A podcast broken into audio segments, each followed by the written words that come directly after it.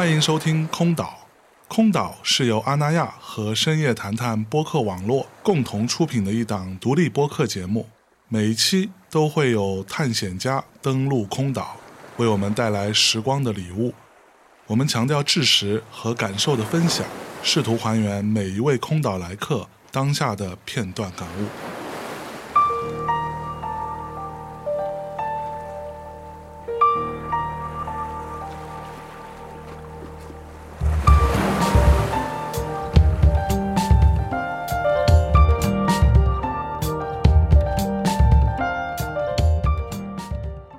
光临空岛，我是今天的守岛人象征。那今天我们的空岛来客呢，是一位著名的导演啊，杨婷老师来打个招呼。啊，象征你好，哎，空岛电台的朋友们，大家好。嗯，杨婷老师是我哈哈第一次接触到戏剧这个东西非常重要的其中的一份子啊。恋爱犀牛当中第一版当中永远的红红是吧？对，所以当时是一个怎样的状况？你在演这个角色的时候，你是心里边有谱的吗？我前一段时间嗯也有一个采访，嗯就问到，因为《恋爱的犀牛》是一个经典作品，然后大家总是会聊到《恋爱犀牛》，没错，后来就说到当初排《恋爱犀牛》的时候的一些感受，我就说。哎呀，那个时候啊，其实我那个时候年纪也不算小了，二十、多岁啊。但是呢，我觉得我当时对于那个爱情这件事儿，啊，我好像特别懵懂啊。哦，嗯，就是 就是说懵懂有点夸张，但是是这意思。就当时那个里面有很多的台词啊什么的，我认为我在演的时候，我好像根本不能 care 到那个点。哦，嗯，然后我也不太能明白为啥一个男生要这么拼死拼活的追一个不爱他的女生，嗯然后一个女生为什么要不顾一切的要去追求一个不爱她的男生，实在是不太能理解 这种情感。其实是过了很多年之后，《恋爱犀牛》因为他一直在演，他的每一版我也几乎都会去看。后来再看的时候，就是随着年龄的增长，然后再看的时候，我才会发现哦，为什么大家会这么的喜欢他？嗯，确实是里面的很多词说起来是能说到人的心里去的。是，嗯，嗯，哎，那你是从什么时候开始发现自己对于戏剧有兴趣，去报考中戏的？哎呀，对于戏剧有兴趣，其实这个是怎么说呢？我觉得还是来自于家庭，因为我爸爸就是老的中戏毕业生。小的时候接触到的也是他会在剧团里面演戏，然后我很小的时候就会去剧场里去看他的演出。哦，对，所以我觉得这个肯定是来自于小的时候家庭的一个影响。嗯但事实上，我当年要考中戏的时候，我爸爸是非常非常反对的。哦，为什么？嗯他作为一个中戏的毕业生，他为什么反对？其实我现在回想起来，我还蛮理解他的。很多时候就是父母可能他之前走过的一些路，他摔过的一些跤，他碰到的一些坎坷和挫折，嗯他自己知道那个有多痛，所以他大概不太愿意自己的孩子再一次的去经历这个。嗯嗯，就像我记得我小的时候，家里那边总是会停电，然后一到停电的时候，我爸爸就会在家里面拉二胡，哎，嗯，二泉映月什么的。然后我那个时候，哎呀，我那惨就特别惨，你知道吗？就是天黑。然后坐在那儿听着那个二泉映月，每次我爸一拉的时候，我就往楼下跑，嗯我就不太能理解。我说：“哎呦，为什么呀？”但是真的是有一天，我又听到了一段二胡，然后我就在那一刻的时候，我特别特别能理解他，嗯我能理解一个人在追求他的人生的梦想这个过程当中，然后他碰到了那种我说的严重一点，就是毁灭性的那种打击之后的嗯，失落感，还有内心的那种痛苦和绝望。是，然后他作为一个艺术家，那他去排遣自己内心的这种情绪的时候，他可能就是要用一种方式，比如说他会听交响乐，然后他会去拉二胡啊什么的。嗯，可是小时候有这样的一个老爸爸，那不会觉得很酷吗？其实挺酷的。嗯，现在回想起来，确实是，就是小的时候受家里面的这个影响还是蛮深的。我就记得那个时候，你知道八十年代的挂历都是就那种山水或者是美女美女，对泳装美女，对对对，然后我们家的那个挂历都是我爸爸的同学从北京给他寄过去的，像是鲁本斯的画呀，就全部都是文艺复兴时期的那些个油画，嗯，然后寄过去的挂历挂在家里面。所以小的时候看的都是这些，然后也不太理解，就是别人家为什么挂的都是老虎下山，我们家挂的是鲁本斯这样的 很丰裕的裸体的女人的画。是，然后也会有一些小朋友到家里来，也会说我们家非常奇怪，就是 会说啊，你们家为什么会挂着这样的？就是当时你明白的啊。对对对对后来就是几年前，我去了英国的那个，他们有一个国家美术馆。我进到了一个展厅，我进到那个展厅的时候，看到的所有的画，曾经都在我家的挂历上出现过。坐在那儿的那一刻，其实内心的那种感触是非常非常强烈的。嗯，然后你会知道，就是嗯，父母一辈的人，他们在用他们的方式，把这么美的东西潜移默化的，然后传递给你，让它走进你的心里。对，它留在那儿。某一天的时候，在一个阳光明媚的午后，你忽然间有一扇特别特别大的窗户就打开了，然后风吹进来。吹到你的心里，然后你知道艺术的那种对人心的震撼力的强大，是，嗯，嗯嗯嗯。那后来你就想说，你也去学学戏剧，对啊，然后我就是比较坚决的觉得，我就想要去考中央戏学院。我当时只有一个念头，就是想考中央戏学院。然后我爸就是想让我考一个，嗯，比如说读法律啊或者什么这样的学校。哦，当然，因为我的成绩也真的是考不了一个读法律的那样的大学，我就是想上中央戏学院。然后我爸他也拗不过我，他就说：“那你愿意去考你就考吧，考不上之后你要回来踏踏实实的给我好好的考一个。”考一个法律什么之类的，对对对对对之类的大学是，然后我就去了北京，嗯，就考上了对，然后就考上了。我是在河北邯郸长大的，河北。嗯，那河北考中戏其实也是万里挑一啊，其嗯实收的人很少吧？当时我记得我们那一届的时候，大概呃，我们当时是分三个地方考的，因为我们是一个定向班，有五个名额是从内蒙招的，有五个名额是从宁夏招的，然后剩下有八个名额是全国招的。当时是北京地区的报考人数大概在一千人左右，嗯，然后选八个上来。就有你。对，当时难道不会觉得特别骄傲吗？当时其实你知道，就是人在年少的时候，就是所谓的无知者无畏，总是觉得自己好像特别的出类拔萃。那我现在还觉得自己出类拔萃呢，我是不是还没长大？现在不太敢了，现在就是越来越往回缩。那个时候真的是不太怕。嗯嗯嗯。哎，所以进到中戏，真的进入到这个环境当中去学习，跟你之前的想象是一样的吗？完全不一样。我上大一的时候给我爸写信，我说我能退学吗？哦，真的吗？真的真的，为什么呢？就是哪里不一样？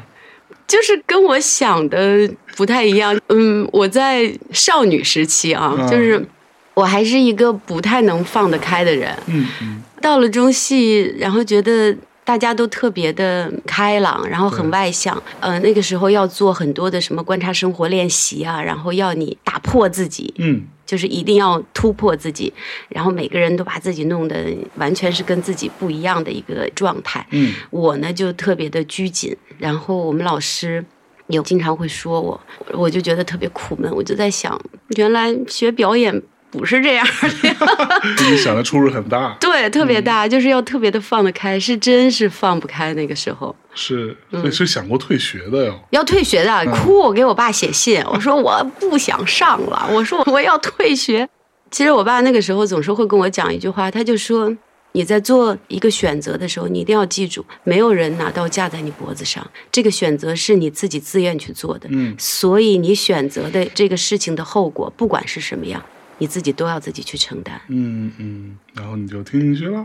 其实我骨子里也是一个挺拧的人，我会觉得哦，那他这么说了，那我就我自己选的，我现在又反悔了，我这不是自己打自己脸吗？所以不管怎么样，还得坚持把这个学上完，至少是这样。嗯嗯嗯。那我之前看到过你的一个采访当中说到，你在毕业之后没有想要去演戏，是因为你会觉得他们挑选女演员的时候 用的那个方式是吧？感觉在挑一件商品，虽然你也能理解吧。嗯嗯，对。然后你就去了电视台做了外采记者和后期后期编导编导。对对是的。当时你真的会这么觉得？你觉得我不要被这样子挑选？嗯，确实是这么想的。嗯，我觉得是这样哈，就是在你年轻的时候，你总是会经历不同的这种选择，因为自己对自己的未来，说实话，你并没有一个那么明确的一个目标。嗯，你并不知道你未来会做什么。是，就像我前一阵子去帮着工作室招生的时候，有很多来报考的，像有清华法学系、复旦大学。计算机系，反正就是很多的那种，就说听上去就是我觉得妈呀，就这辈子我再怎么努力，我也不可能考上的那种学科、学校和专业。然后他们会不喜欢自己所学的东西，然后他们内心要追求的东西是他们想要追求的。所以我觉得那个时候我也是，我会有自己各种想要选择的一些。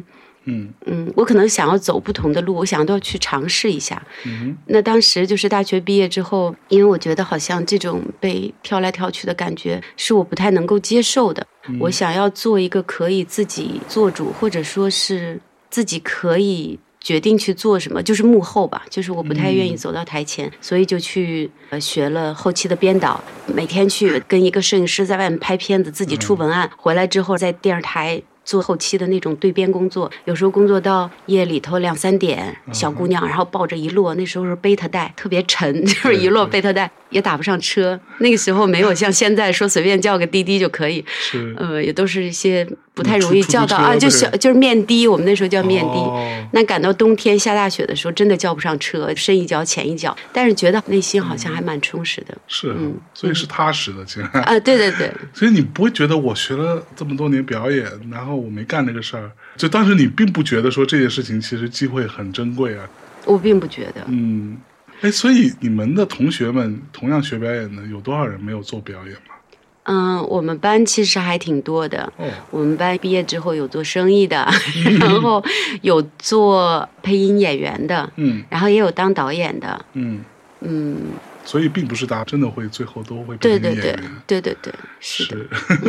哎，你做电视台的这些编导啊，什么外采啊，包括做幕后，你是有什么时候有什么契机会意识到，哎，我其实还是想回去做戏剧的？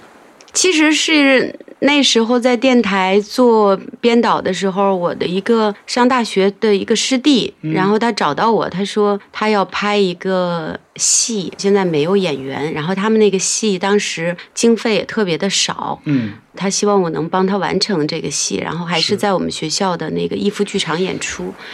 我其实当时就是帮忙，因为我是一个热心肠。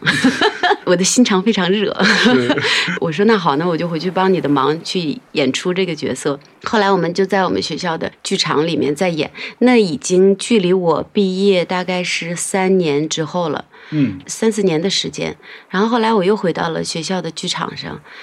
其实我经常会跟别人讲起来这个场景，因为这个场景给我的印象特别深。就是有一天下午在演出开始之前。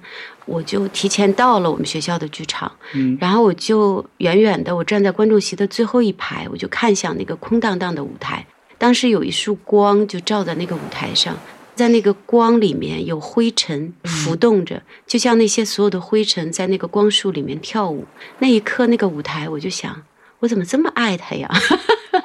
呃，然后那一刻我就在想，我当初的选择到底对还是不对？嗯，我好像。是不是还可以再回来，再试着继续我以前，就是我年轻的时候，在父母的反对之下，我毅然决然的选择的这个行业。嗯。然后在毕业之后，我又毅然决然的 放弃了这个行业。我就这么轻易的就把当初自己的选择就否定了。我这么做到底对不对？嗯。后来我就又坚持下来了。嗯。所以从这上面来讲。你说我是执着呢，我还是善变呢？我自己也搞不清楚。是一个又执着又善变的人吧？哎，可是你在毕业之后去电视台工作三年期间，难道你不会因为说啊看到我的同学们都在排戏啊，在演戏啊，你不会觉得那样也蛮好的？嗯，没有。你就沉浸在自己世界里面，反正也还蛮踏实的。对对对对，就是另外一份工作。然后那会儿自己还觉得特别骄傲，嗯因为我总觉得演戏不是一门手艺，嗯 我总觉得我得有一门手艺。比如说我会后期剪辑了，这对我来说，我有了一门手艺这件事儿好像很重要。很重要。所以那时候你们是用对编机来编的，对呀、就是那种老式的对编机，哦你知道编一个片子要花很久。很久。对可能很多听众朋友们都不知道对编是什么。呃，现在大家都用非线编嘛，好像是嗯这种软件，嗯，现在已经跟那会儿完全不一样了。全不一样了。包括大家可能都不知道贝塔带是什么东对西。对对，是。哎呀，哎，你之前在采访里边有说过，你刚开始做导演的时候啊，其实会比较专注在指导演员的表演这件事情上。但是后来你是慢慢的开始转变，说可以把你的一些注意力和关注度放在更大面的，比如说包括表演啊、服装道具啊、包括舞台调度啊等等这些部分。就这个转变是一个什么时候发生的过程？什么时候我有点记不清了，嗯但是我就记得那会儿，我身边的好多朋友，尤其像我的搭档，就是郭琦老师，嗯就是他们经常会跟我说，说你做的不是导演工作，你做的是一个表演指导。我那时候觉得，因为我自己做演员出身，就是在我的内心当中，我觉得在一部戏当中，演员是非常非常重要的。我总觉得只要把演员的戏排好了，其他的一切都不成问题都。迎刃而解。对，迎刃而解。但事实上不是这样的，它是一个全方位的一个呈现。嗯就是所有的各个部门，大家共同努力、齐心协力的奔向一个目标，然后最终把它完成的。你单靠一个部门，其实就是这台机器的运转，一定运转的没有那么顺利。嗯嗯嗯。然后你就对，后来我会慢慢的把表演这一块儿，我会更多的放手，我会让演员自己去发挥，我会把精力分散在其他的不同的部门上面。嗯嗯。但这个转变过程是顺利的吗？你觉得？嗯，还挺顺利的，就只要你不纠结就行。我觉得越来越不纠结，可能是因为年纪大了，就是心态变得很好，在一件事情上没有那么的较真儿了，嗯，就是你整个人会松下来。是我记得之前赵小苏嗯有一次来大内的时候，当时我们聊，他说他就觉得在梦岛那边就会觉得他好像不怎么管大家怎么表演这些事情，嗯就是他不太管你表演的细节，嗯他主要抓那个劲儿，嗯，到底对对不对？对对，是这样的。嗯我就会很注重细节，嗯就是他们有一个地方节奏不准确，我都会不停的去纠正、去掰扯这件事儿。但是因为其实也不能说好或者不好哈，嗯就是因为每一个人他对于角色都有各自的一个理解，是就是每一个人他有他自己的一个节奏。如果他在他的节奏当中，他的角色能够很好的呈现，你何必要去打破他的节奏？为什么非得要要求他按照你的节奏去走？不见得步伐一致就可以走得更快，或者说走得更稳。其实只要在一个时间段之内，大家到达终点就可以了。对，嗯，哎，那你在挑剧本的时候有什么样的偏好吗？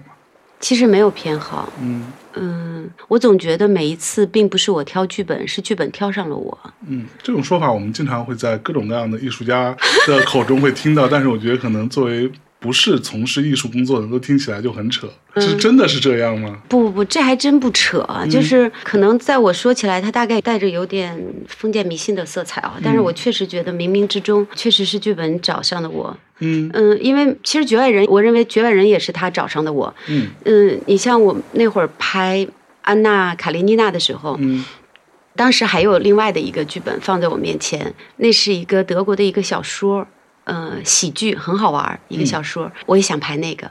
然后我们的那个编剧郭琦就说，觉得应该拍安娜·卡列尼娜，因为当时是我跟五月要合作，他觉得五月的气质特别适合演安娜。嗯当时这两个剧本都摆在面前，让我选择的时候，我那会儿去了英国。有一天，我就在英国的那个音像店里面，我就瞎逛，嗯在一排那个就是戏剧的那个 DVD 的碟那一排架子上面，我其实就只是看封面。最后有一个碟的封面，我觉得哎，这个封面特别有意思，我就随手就拿了，我连名字都没看，随手就拿了。拿了之后就买了，还有其他的一些唱片什么的。买完之后回到家，我开始细细的看。看到那张碟的时候，我发现那张碟是安娜·卡列尼娜。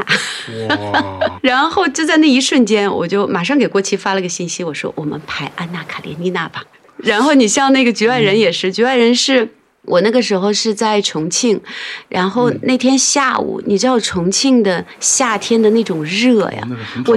对我经历过深圳的热啊，武汉的热，但是所有的热都没有像重庆的那种热，那种热是让你无处遁形，躲没法躲，藏没法藏，然后你好像都有点窒息的那种感觉是，然后喘不过气儿，我就赶紧看到旁边有一个西西佛书店，我就跑进去了。哦我进去之后呢，我当时是想找加缪的他的一部舞台剧叫《卡里古拉》，嗯，我想找那个剧本来看一看进。去想找空调。啊，不，不，当然意最重要的是里面有空调啊。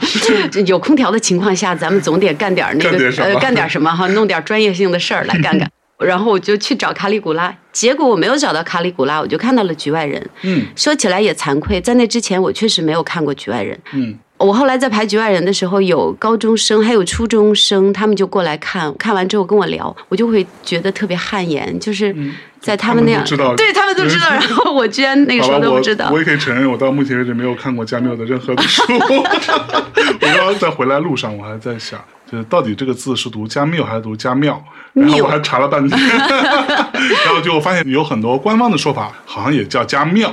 嗯，但是其实更多大家是读加缪。对对，密是，然后所以在之前你是读过加缪的作品的吗？就是他的剧本了，嗯就是卡里古拉的剧本，他的小说、散文，还有他的剧作。说实话，我确实真的都没有读过。嗯嗯，结果在那个时候，我就看到了《局外人》这个小说，我就拿过来。小说很薄，嗯我很快就看完了。看完之后，我合上小说，我就想这个戏我一定要拍。哦，所以就真的不是对，这个很多都是很嗯很偶，然，他就来了，然后他就出现在你的生命当中然后他就走进你的心里，嗯。那你就觉得那我必须要把这件事情要做。嗯，其实我们之前也听到过一种说法，就是文学性越高的这种作品吧，其实它改编成戏剧或者影视都会比较难。嗯对，那这个当中可能会有很多的点啊，但是在我个人非常粗浅的观察当中，我觉得一个很重要的问题是在于，可能很多所谓文学性比较好的作品，它的重点不在于叙事，嗯它并不是为了讲故事。那比如说我们说到《局外人》加缪啊加老师的这部作品，它里边有很多的心理描写。那你在舞台上是怎么样去把这种内心戏把它外化出来做表达的呢？嗯，对，因为局外人确实他有大段的，就是那种他用了白描的手法，有大段的那种内心独白。呃，其实，在舞台上最直接、最简单、最不用动脑筋的就是独白。就是把它读出来。嗯，对，但是你不可能说把所有的东西都要用独白的方式去表现出来。嗯那其实有一些，我们就把它变成了一段戏来演。啊，比如说，在《局外人》里面有一段，就是主人公莫尔所说，他在监狱里面，他说：“我从床板和褥子的缝隙当中找到了一张旧报纸，上面写了一则小故事啊。”他就把那个故事就念出来了。但事实上，在舞台上，我们就把那段故事就演出来了。啊，这个就是需要你的二度创作。是是嗯是。那整个这个改编过程是顺利的吗？改编过程，我觉得还是挺顺利的，因为我有郭琦啊，我有我的特别好的伙伴、合作伙伴，他会帮着我把整个剧本会帮我捋顺。嗯嗯。那现场来的这些观众都是能 get 到你们的点的，嗯，还是说他们所得到的感受可能跟你想传达的也未见得一样？我觉得是这样，就是任何一部戏剧作品啊，嗯你排出来，肯定有人会喜欢，有人会不喜欢，因为大家的观点都不一样嘛。嗯嗯，所以你传递出来的东西，人家接受或者不接受，我认为这是非常非常个人的事儿。嗯你只要把你想要说的，把你想要表达的，你能够清晰的表达出来就可以了。就好，啊，对，就是你更看重个人表达的完成度。其实我完成好了就行。其实我更看重的是一个东西放在那儿之后，大家看完了之后会不会想一下？如果说做了一个作品，大家看完了就看完了，那我就觉得还挺挺没劲的。还对，还挺受挫的。但是如果看完了之后，比如说即便不喜欢，但是可以想一下，嗯或者喜欢就再多想一下，对我来说就好像是蛮开心的一件事儿了。嗯嗯嗯。哎，你好像还蛮擅长导演喜剧的哈。对，你是什么时候开始发现？因为我跟你聊天，我也没觉得你是一个特别喜剧的状态。你是什么时候发现自己有这个能力的呢？哎呀，你没有发现？那是因为我现在变得稳重了。我挺喜剧的，是不是？我特别喜欢喜剧。嗯，因为在上大学的时候，我的老师就是常丽老师，嗯，我们的竹江老师，嗯，他就特喜欢喜剧。然后我们教的那些片段也都是偏喜剧的。嗯，像莎士比亚的所有的喜剧，我认为我好像都排过。嚯，嗯，就觉得喜剧非常的有意思和生动。我会在排的过程当中，我也会发现，其实我身上就是有喜剧的天分。是长得这么漂亮，结果内心是个逗逼。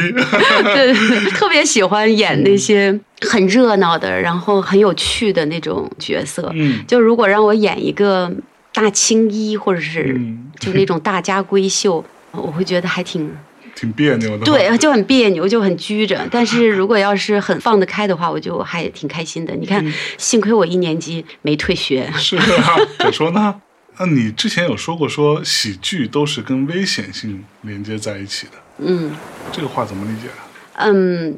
我觉得有可能我在说这个话的时候，当时大概没有表达的特别清楚。其实你现在问我这个问题，也把我问住了。我想想，我怎么圆自己这？我当时为什么要这么说？我觉得可能是这样，就是因为喜剧它的分寸感非常非常重要。嗯，你一旦过了，其实就是哗众取宠。是，如果你不够的话，就是隔靴搔痒。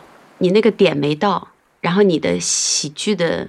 感觉又出不来，嗯，我其实更愿意叫它幽默吧，一个戏的幽默感，就是喜剧的节奏对于演员的节奏要求是非常非常之高难的，就他一定要在那个点上，然后他的喜剧效果才会有，你晚一点儿或者你提前一点儿，它全都没有，所以非常微妙。一般就是如果有喜剧天分的人，嗯，你都不用教他，一定到那儿他他就会出对他就会出来。但是如果没有喜剧天分的人，你怎么跟他说那个点，他可能也都抓不住。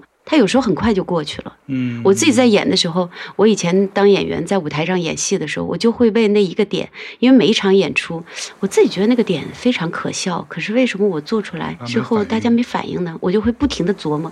忽然间有一天，哦，那个点到了，他出来了，我还蛮高兴的。哦，其实很神奇，这么回想，包括你最初演红红，也是一个蛮喜剧的角色。嗯，对，是是，对，这是一个哦，我印象特别深。啊，对。哎，你选择很多剧本啊，大多数都是一些国外的作品，嗯，它的原来那个文本是属于国外的一些作者的，对吧？嗯。改编时候你会做这种本土化的尝试吗？或者是你认为本土化是没有必要的？我觉得，除非是比如说。二十世纪之前的作品，大概可能在言语上说起来会有一点难，但是二十世纪之后的作品，基本上就是在语言上面，你也不会觉得有那么大的一个难度了。其实它跟现在已经很接近了，你只不过就是要把，因为西方人在讲话的时候，他有很多西方人的一种语境。比如说，哎，您好，那您觉得现在会怎么样？嗯，您不要客气哦，对不起，打扰了。就是他会有很多这样的一种习惯。其实你只需要把这些东西变得很生活化就可以了。我倒没有觉得有那么难。嗯嗯，所以也并不是说非得改成一个中国故事。对，其实，在二度创作的时候，我们比较习惯于就是把它的年代和地点会做一个。淡处理，对对对，就不那么的去强调它。是，嗯嗯。到目前为止，你做过的这些戏当中，有哪部是你最满意的吗？没有，我就是一个不太愿意满足的人。对，就是我有点折腾，就是一个戏排完了之后，我认为这件事儿就过去了，我也不再去回想它或怎么样，就是我就开始迎接下一个要到来的戏了。嗯嗯，所以你说特别满意的我也没有，特别不满意的我也没有。但是每次做完一个戏之后，我都会去反思一下，就是我之前这个戏，哎呀，我怎么这儿做的是这样，我怎么那儿做的是那样，自己会有各种的感觉，会有不足的地方。嗯嗯嗯，然后会想着，在一个新戏上面，我可能会进行一个新的调整。哎，嗯，那会有什么样的戏剧形式是你很想尝试还没做过的？妈呀！现在马上即将面临的阿那亚，阿那亚 阿那亚戏剧节的这个戏，哎呦天哪！我一想到我就会有点焦虑，因为这就是我真的是从来没有尝试过的，在大海边。嗯，这个戏叫《万能机器人》。对，是的。然后我也不拥有一个万能机器人。嗯，就 他是要在海边演在海边演，所以你知道，在海边演出，哎呀，就是很多东西是不可控的，它是露天的，露天的，所以你知道那个海浪声，然后那个海风的声音，是，还有那一天的天气会是什么样？嗯如果阴天或者下雨，你之前所设想的那些东西大概都不在你的掌控 范围之内，对，你会焦虑啊。是啊，对，嗯这，就是我要面临的。我一想到这儿，我都不想聊天了，赶紧回去排戏去是吧？赶紧回去排吧，怎么办呢？火啊！哎，您有比较欣赏的那种所谓女性戏剧人吗？嗯，就是我身边的这些女性，我觉得咱们不说戏剧人啊，我就说说身边的这些女性，嗯其实她们都是在各个领域里面非常精英的一些女性，她们能力都很强，然后韧劲儿也很强，她们有自己特别独特的人生观和价值观。嗯他们对于朋友之间的那种拔刀相助啊，那种仗义之感，嗯，会特别深的影响到我。是，比如像郭琦、像吴越、像柯蓝，嗯呃，像陈妍姐，就是我有的时候回头看，我发现我身边好像，嗯，都是这样的女性，男性好像有点少。嗯，嗯，所以他们对你来说是会给你很多的帮助和激励的。是的，是的，就是影响都挺大的。我觉得在没有遇到他们之前，我的世界好像并不是这样。我的世界更多的处在一个我觉得挺自我的，不太在意别人的一些想法和感受。我好像也没有那么的愿意去帮助和关心他人。我自己觉得啊，嗯嗯但是呢，通过跟他们在一起交往的时候，我会从他们的身上看到我身上所没有的东西，嗯所以我会努力的向他们那边去靠近。嗯我会吸收他们的营养，就像这些朋友，真的，他们就是像向日葵一样，就他们永远冲着太阳生长，嗯，然后他们是特别灿烂的。我们一说到向日葵，就想到你看，就像你挂的那个表，它都是带着一个笑脸，就它给你的全部都是充满阳光、充满热量的东西。嗯所以你不断的从他们身上汲取阳光、热量还有能量，然后让自己也慢慢的变得强大起来。嗯嗯嗯，你也开始努力的向上生长。然后有那种抵御风雨的那种能力。嗯嗯所以是不是也可以理解，目前比如说戏剧圈儿，嗯虽然它可能并不是一个那么庞大的一个行业哈、对，那是不是主导的人还是男性较多一些？这个世界不就是一个都这样是吧？对，都别说戏剧圈了，对对对，是，嗯嗯，对，大环境大环境是这样。。那你觉得，比如说像以你，包括刚才提到那些你的合作伙伴们，这些优秀的女性这样子在戏剧行业的参与度的提高，这件事情对于整个戏剧圈，你觉得是会有影响的吗？嗯，我觉得说到这个哈，嗯，所有的东西吧，就比如说天地阴阳，我觉得都是平衡之道。嗯嗯，男生在我看来，他们更加的有力量，更有毁灭性。嗯，比如说，男生很喜欢把一个东西拆开分解，你知道吗？就是是把它弄得支离破碎，他再去组装。这个过程当中，他们会获得某种快乐。很有可能也组装不起来。呃，组装不起来，但是甭管组装起来，组装不起来，首先它的破坏欲是非常强的，是，就是因为它有了这种破坏欲，所以它的重构能力也非常之强。嗯但是就像你说的，它有可能能构建的好，也有可能构建不好。女性其实是作为一种平衡的力量，我认为它是过来平衡的，因为女人通常她的地基非常稳，嗯。他会在做一件事情之前，他会想得很全面，嗯嗯，所有的东西掌控了之后，他自己慢慢的，他构架起一个精神世界也好，或者一个物质世界也好，这个世界是非常之坚固的。嗯。所以，一个坚固的东西和一个随时会毁灭的东西，他们在一起就达成了某种非常神奇和微妙的一种平衡。嗯嗯嗯，那有了平衡之道，那世间万物它势必向上生长。是。嗯那所以女性群体在戏剧这个部分越来越多人参与进来，或者说至少说在比如说导演啊、编剧啊这个部分越来越多，那是会更好的。其实是会更加趋向于平衡的。对，当然，而且女性就是她们是非常有韧性的。嗯，对，这个我也看到过，你曾经有过这样的说法。就这种韧性是怎么理解？包括说这种韧性在你的作品当中是如何体现的呢？嗯，我经常会把我周围的朋友形容成竹子。嗯因为我非常的爱竹子。嗯前一段时间他们还让我写一封信，说可以写给家人、写给朋友、写给物。嗯我觉得写信这件事儿比较的私密啊，嗯比如说我给我爸妈写的东西，我也不太想。给别人，那然后我想了想，那我就写竹子吧。嗯就是我个人非常的喜欢竹子。首先，你看它那个脆生生的样子，我每次看到它脆生生的立在那儿，我就像看到了我周围那一个一个的女性朋友，嗯真的是不惧风雨。而且你想想竹子哦，有一年好像雪下的特别大，我能看到那个雪把那个竹枝就压的它已经以一种高难度的姿态，像一个舞者一样的快匍匐在地上了。嗯但是当雪化了之后，它又反弹回来，嗯，就是它的那种反弹力是非常强，而且有力量，很动人。是，所以我觉得这女人身上的韧性是非常之强大的。嗯嗯所以我经常会说她们像竹子，立冰雪不变好风姿，温如玉，就是这样形容她们的。那在我的作品当中的女性，我觉得你像安娜·卡列尼娜，她难道没有韧性吗？她如果没有这么强大的一个力量的话，他不会以一己之力去对抗整个上流社会，对，他不会那么勇敢的去追求他的真爱。嗯，其实我甚至有的时候觉得，至少在文艺作品当中，女性的角色，她真的是勇敢的话，她会比男性要持久很多。当然，当然，对，比如说男性就是那我就一鼓作气嗯，啊，再而衰什么三而竭之类的，对对我就三板斧下去，这事儿没搞定我就撤了。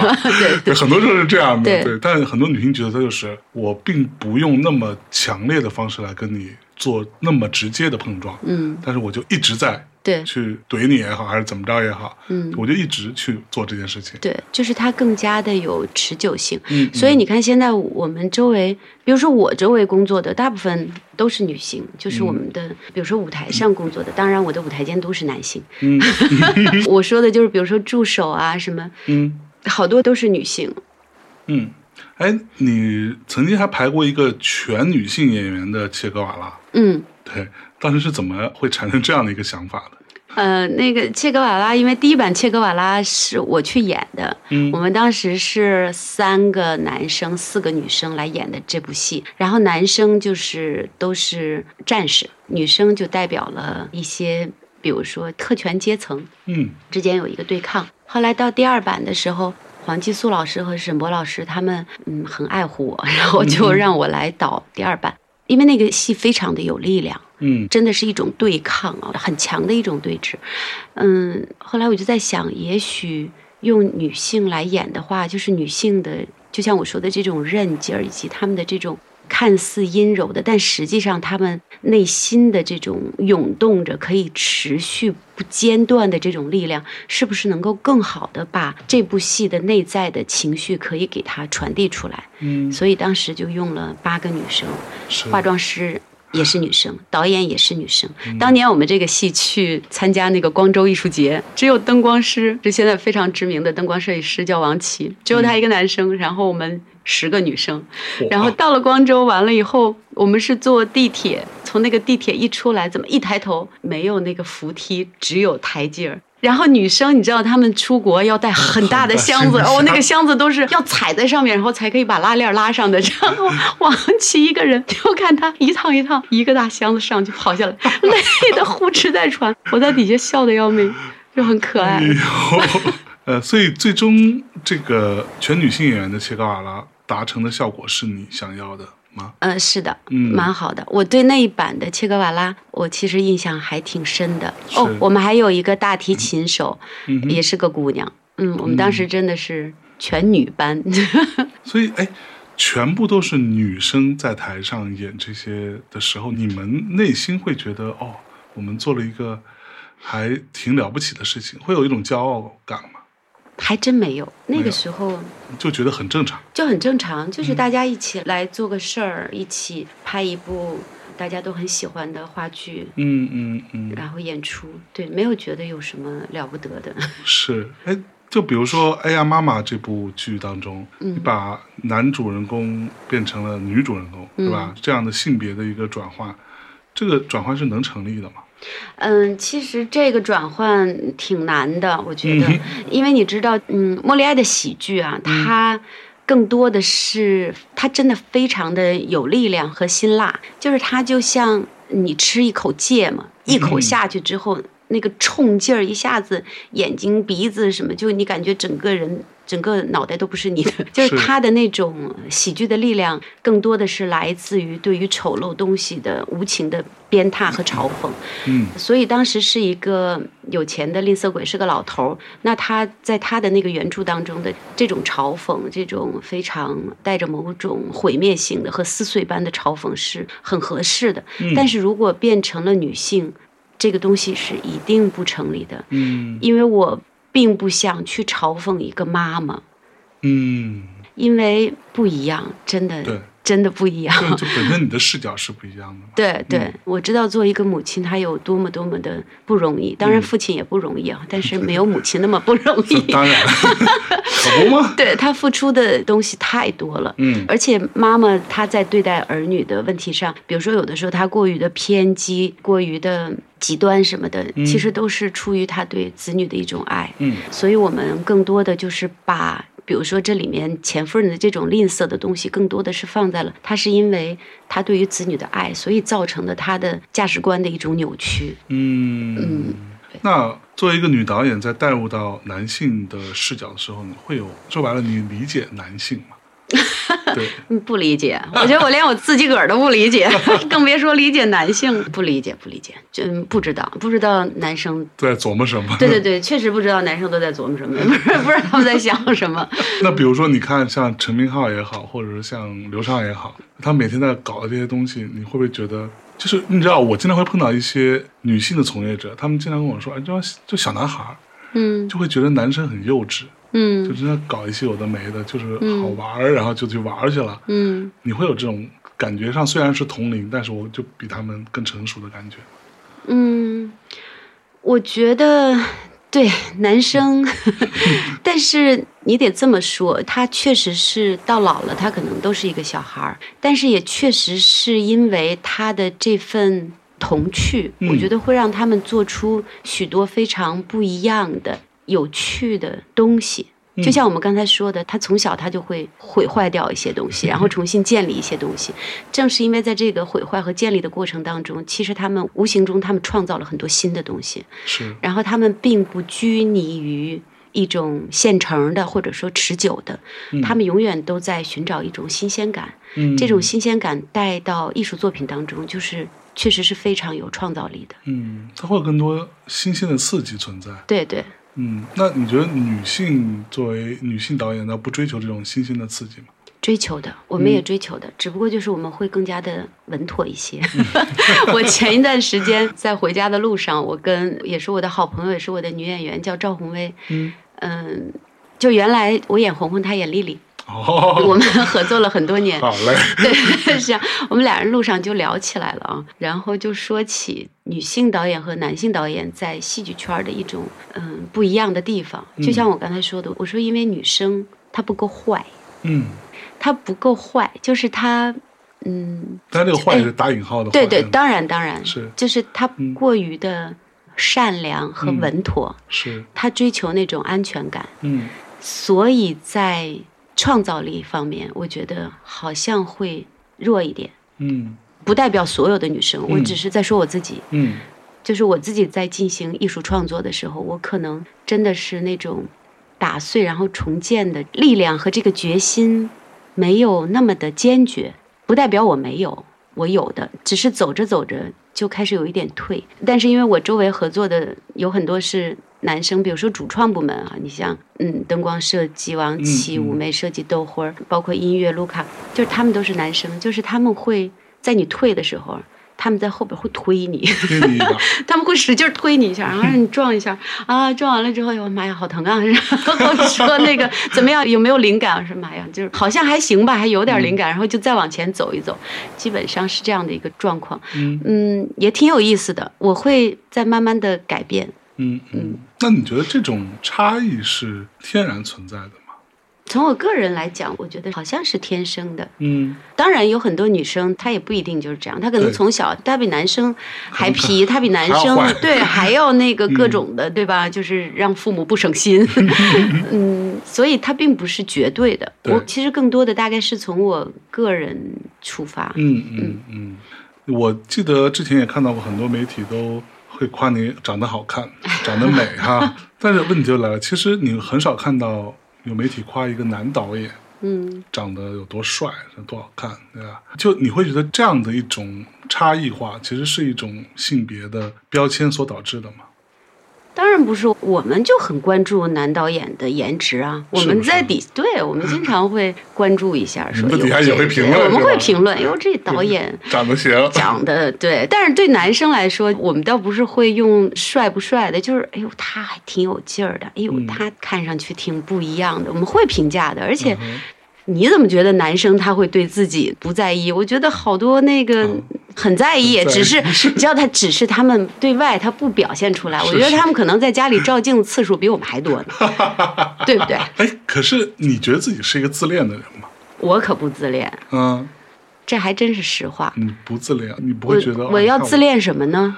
就是我长得又好看，我出道又早，我又有才华，我又是了不起的女导演，太多事情可以自恋了，好吗？妈呀，这都是别人嘴里说的。当然，别人这么夸，每个人都还是喜欢听到自己被肯定、被赞扬的。这个谁也别装哈，就是嗯 听到这些心里还是高兴。但是我自己，嗯，我觉得我可能年轻的时候，我看以前有一个采访，嗯，我还在想，哎呀妈呀，我那时候为什么要这么说？那个采访里头，我就讲起就是考中戏，嗯嗯，我当年确实是那样，就是去考中戏的时候，往那儿一站，我觉得哎都没我好看。真的就哟你知道吗？就是那种感觉，也不知道那时候那自信都从哪儿来的，就觉得自己哎呀，我怎么长这么好看呢？就是我 鹤立鸡群了啊，就觉得自己好像有多了不得。然后等上了中戏之后一看，哎呀妈呀，所有的人都比我长得好看，真的，我们班。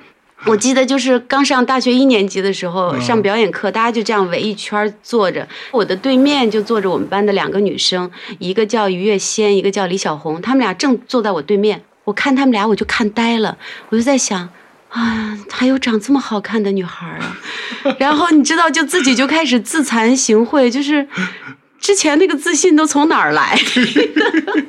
真的好。真的，真的，真的，嗯，所以女生是会去观察女生好看的，会啊，哦真的就是我觉得会观察所有一切让你觉得美的事物。嗯。你比如说，我看见竹子，我就会说、你长得可真好看呀、嗯。前一段时间，我家里养了一盆特别小的一盆海棠花儿，嗯然后它有一天那个花儿就掉了，掉了之后它还没有蔫儿，我就把它放在了我的一个画框上面，然后我就这么看它，我说天哪，怎么会这么好看？那么小的一朵海棠花，那么那么的漂亮。就像假的，然后发着玉石的那种光彩，嗯所以生命当中有很多特别美的东西，我们都会关注，是并不是说仅仅在人的长相上面。嗯。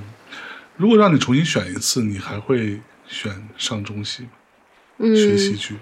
不会，哦，真的吗？嗯，我觉得我大概还是会，如果我的成绩够好的话，我还是挺想当一名律师的。真的，这真的是我的梦想。所以当我看到他们法学系，嗯，然后我就特别的、心里头，妈呀！我说我能跟你换换吗？我挺想当一名律师的，我觉得不一样。嗯。可是真的，你要如果有机会真正去做了那个事情，没准你也会觉得，哎呀，还是做一个跟戏剧有关的事情更自在。所以你看，人就是这样嘛，就是欲望，就欲壑难填嘛。他一会儿想这，他有了这个吧，他就想那个；有了那个，他就想这个。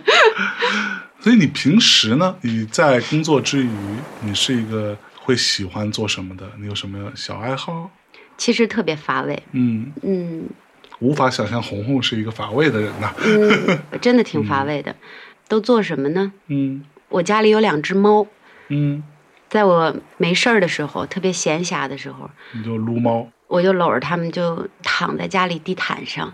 以前有一个阶段，我有朋友就会说：“哎呀，也经常会听到别人说说，哎呀，岁月静好。”我当时就想，岁月哪有那么静好啊？就是哎呀，那么多的事儿，静好什么呀？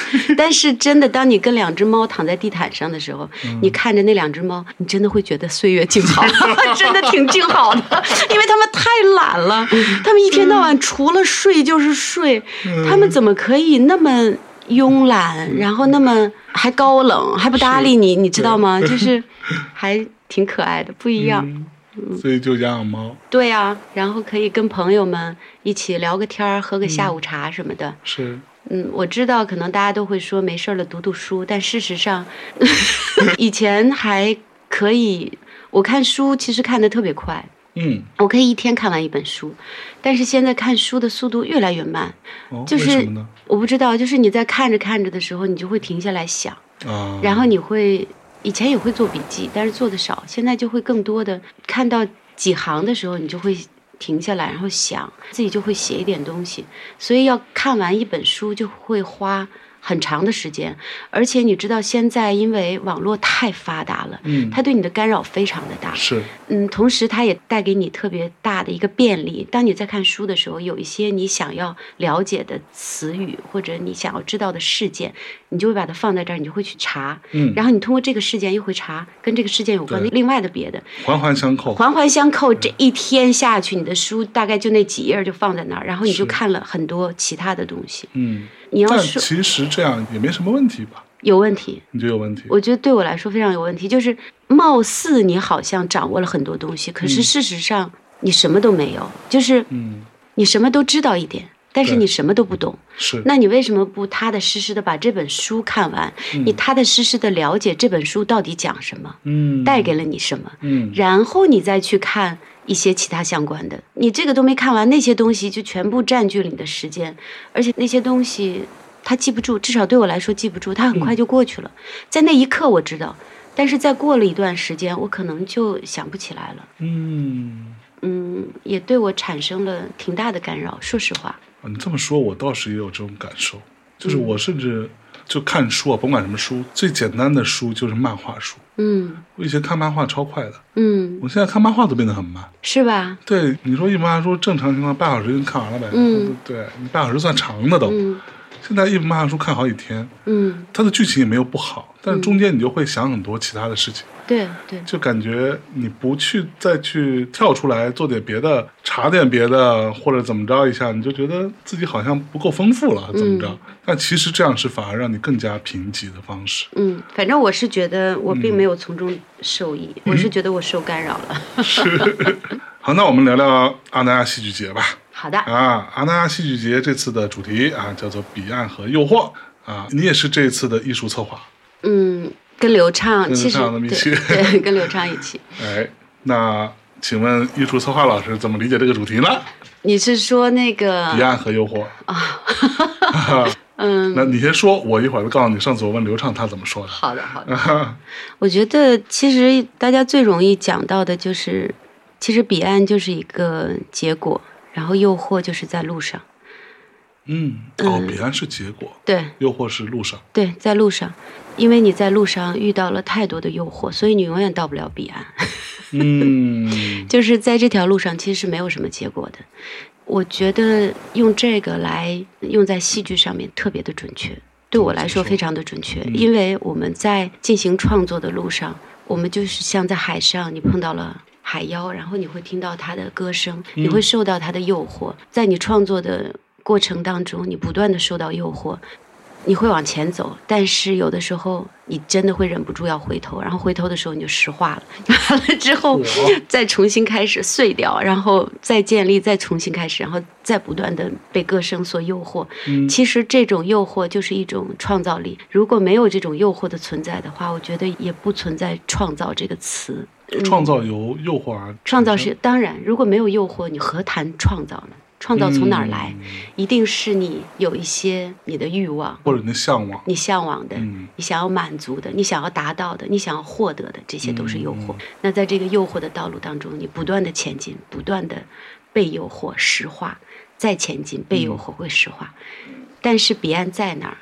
你永远到不了，因为其实到了之后，我认为这件事儿也就结束了。嗯嗯哇，你看看，果然是有思考的女导演，是吧？你看 刘畅是怎么说的？我还挺刘。刘畅，就他后来在我的逼迫下呢，稍微说了点。他最开始就说，嗯、彼岸和诱惑这个主题的理解就是彼岸和诱惑嘛，很想打人。真的听完之后，OK，来，我们来说一下你在阿那亚戏剧节首演的这个万能机器人吧。刚刚我们其实也稍微聊到了一些哈，嗯就这部戏其实是关于，嗯就是在海边的啊一个露天的环境下，但它是一个什么样的作品？唉，你还没排好是吧？对，因为现在还在排的过程当中，嗯，我其实一想到海浪声和风声，我就有点焦虑。所以你们在那个环境下是没有麦克风的吗？呃，有啊，但是当然，但是你的声音通过麦克风传出来的同时，风声、海浪风声、海浪声也很大。对对，也很大。先说说《万能机器人》这个剧本，就是我为什么会选它。《万能机器人》是卡雷尔·恰佩克，是捷克非常著名的一个作家，他写了嗯很多作品，这是其中的一部。然后这个作品是他在一九二零年的时候写成的，嗯，相当于是一百多年以前。哇然后你在看这个剧本的时候，你会发现，作家在那个时候他已经准确无误地预示到了未来的世界是什么样儿，我们要面临的世界是什么样儿，就是我们现在要面临的世界。哇，真的，就是我们现在的生活，他在一百年之前他就已经预见到了。嗯所以总是说伟大的作品，它其实是不受时间和地域限制的。嗯嗯，然后这个作品，据我所知啊，据我所了解，好像在国内没有上演过，这好像是第一次。对，反正我之前没听说过。对，这是第一次上演。那我在做这个剧本的时候，就会非常的慎重。这个剧本也是我非常好的，就我的良师益友，我们戏剧学院所长沈林博士，他推荐给我的。嗯，然后当我拿到这个剧本的时候，我看完了，我就很想排它。我也觉得好像蛮适合在阿那亚演出的，作为他的，嗯、大家总爱说世界首演。世界首演。作为他的首次亮相，然后又以这样一个完全跟大自然无缝链接的形式，把这样的一个命题放到我们面前，让我们知道我们现在所要面对的这个世界是什么样的。人工智能带给我们的到底是一种进步，还是一种人类的毁灭？嗯它是在满足了你的所有的生活的需求，还是说它在一步一步的蚕食你的心灵，带走你的灵魂？嗯，让你变得越来越麻木，让你变得像机器一样的去生活在这个世界上。到底它的利和弊在哪儿呢？是，嗯所以是探讨这个的一个剧目。对，是这样的一个戏。嗯所以你个人是怎么看待人工智能这件事情的？嗯，其实你是希望更多还是焦虑更多？没有，我非常的焦虑，就是我其实并不太喜欢这种。智能的东，我必须要承认，我从嗯现在所有的智能化的商品当中，我获得了很大的一种便利。对嗯，这个我不得不承认。但是我认为它在很大的程度上，它剥夺了我的自由，然后它窃取了我的隐私。嗯它让我自己都不能有自己的一个私密的空间，好像自己处在一个玻璃房子里，随时无处遁形的感觉。嗯而且我觉得，真的，我认为它在蚕食一部分的灵魂，嗯，它会让你慢慢的怠于思考。我说的怠于思考，比如说，你就像开车用导航，以前我们开车没有导航的时候，所有的路每一条小路我们都会记得特别清，走哪条路会更便利，走哪条路会更加的不拥堵。嗯就是所有的那个地图是在你脑子里的。是但是现在我连最近的，比如说我从我的住的地方，比如说我回父母家，我都会图省事儿，我就开一个导航，因为它会告诉你可能走哪条路不堵车。对，然后慢慢的你会发现很多机能你就会在丧失。嗯我可能这么说，大概会引起很多人的强烈不满，但是这只是代表我个人的一个观点感觉啊。嗯，就其实甚至很多时候，你记忆当中的那些路上都曾经发生过一些故事，嗯你的一些记忆是跟他们是有关联性的。对，但如果说有了导航，它固然是便捷了很多，但是你就失去了这个可能性，对你再也不会跟他发生关系了。对，是的，你知道以前开车就是你经常会走错路，不停的要掉头，然后边儿上的朋友们就会笑话你说。说妈呀，你能不能走对一次？你怎么每次都要去不停的掉头啊什么的，要走错路？人生总是会走错路，然后要掉头再重新来，那是一个我觉得挺伤感的一个过程，但同时它也是你人生必须要走的一个过程。嗯嗯嗯，好的，那我们就期待一下这部《万能机器人》在大家的首演啊，是 是几号演？呃，是戏剧节的最后三天，十八、十九、二十号，连演三天。呃，连演三场，就是晚上六点半开演。哦，非在海边，在海边。我们在海边一起去期待一下杨婷导演的这部新的作品，好吧？那感谢大家收听这期的空岛，我们在一首音乐当中结束这期节目，感谢杨导，跟大家说再见喽，谢谢象征。拜拜。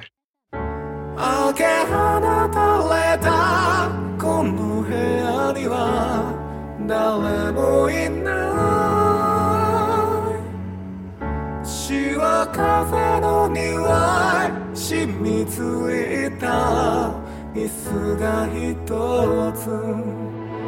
あなたが迷わないように開けておくよ。きしむと叩いて。何から話せばいいのかわからなくなる。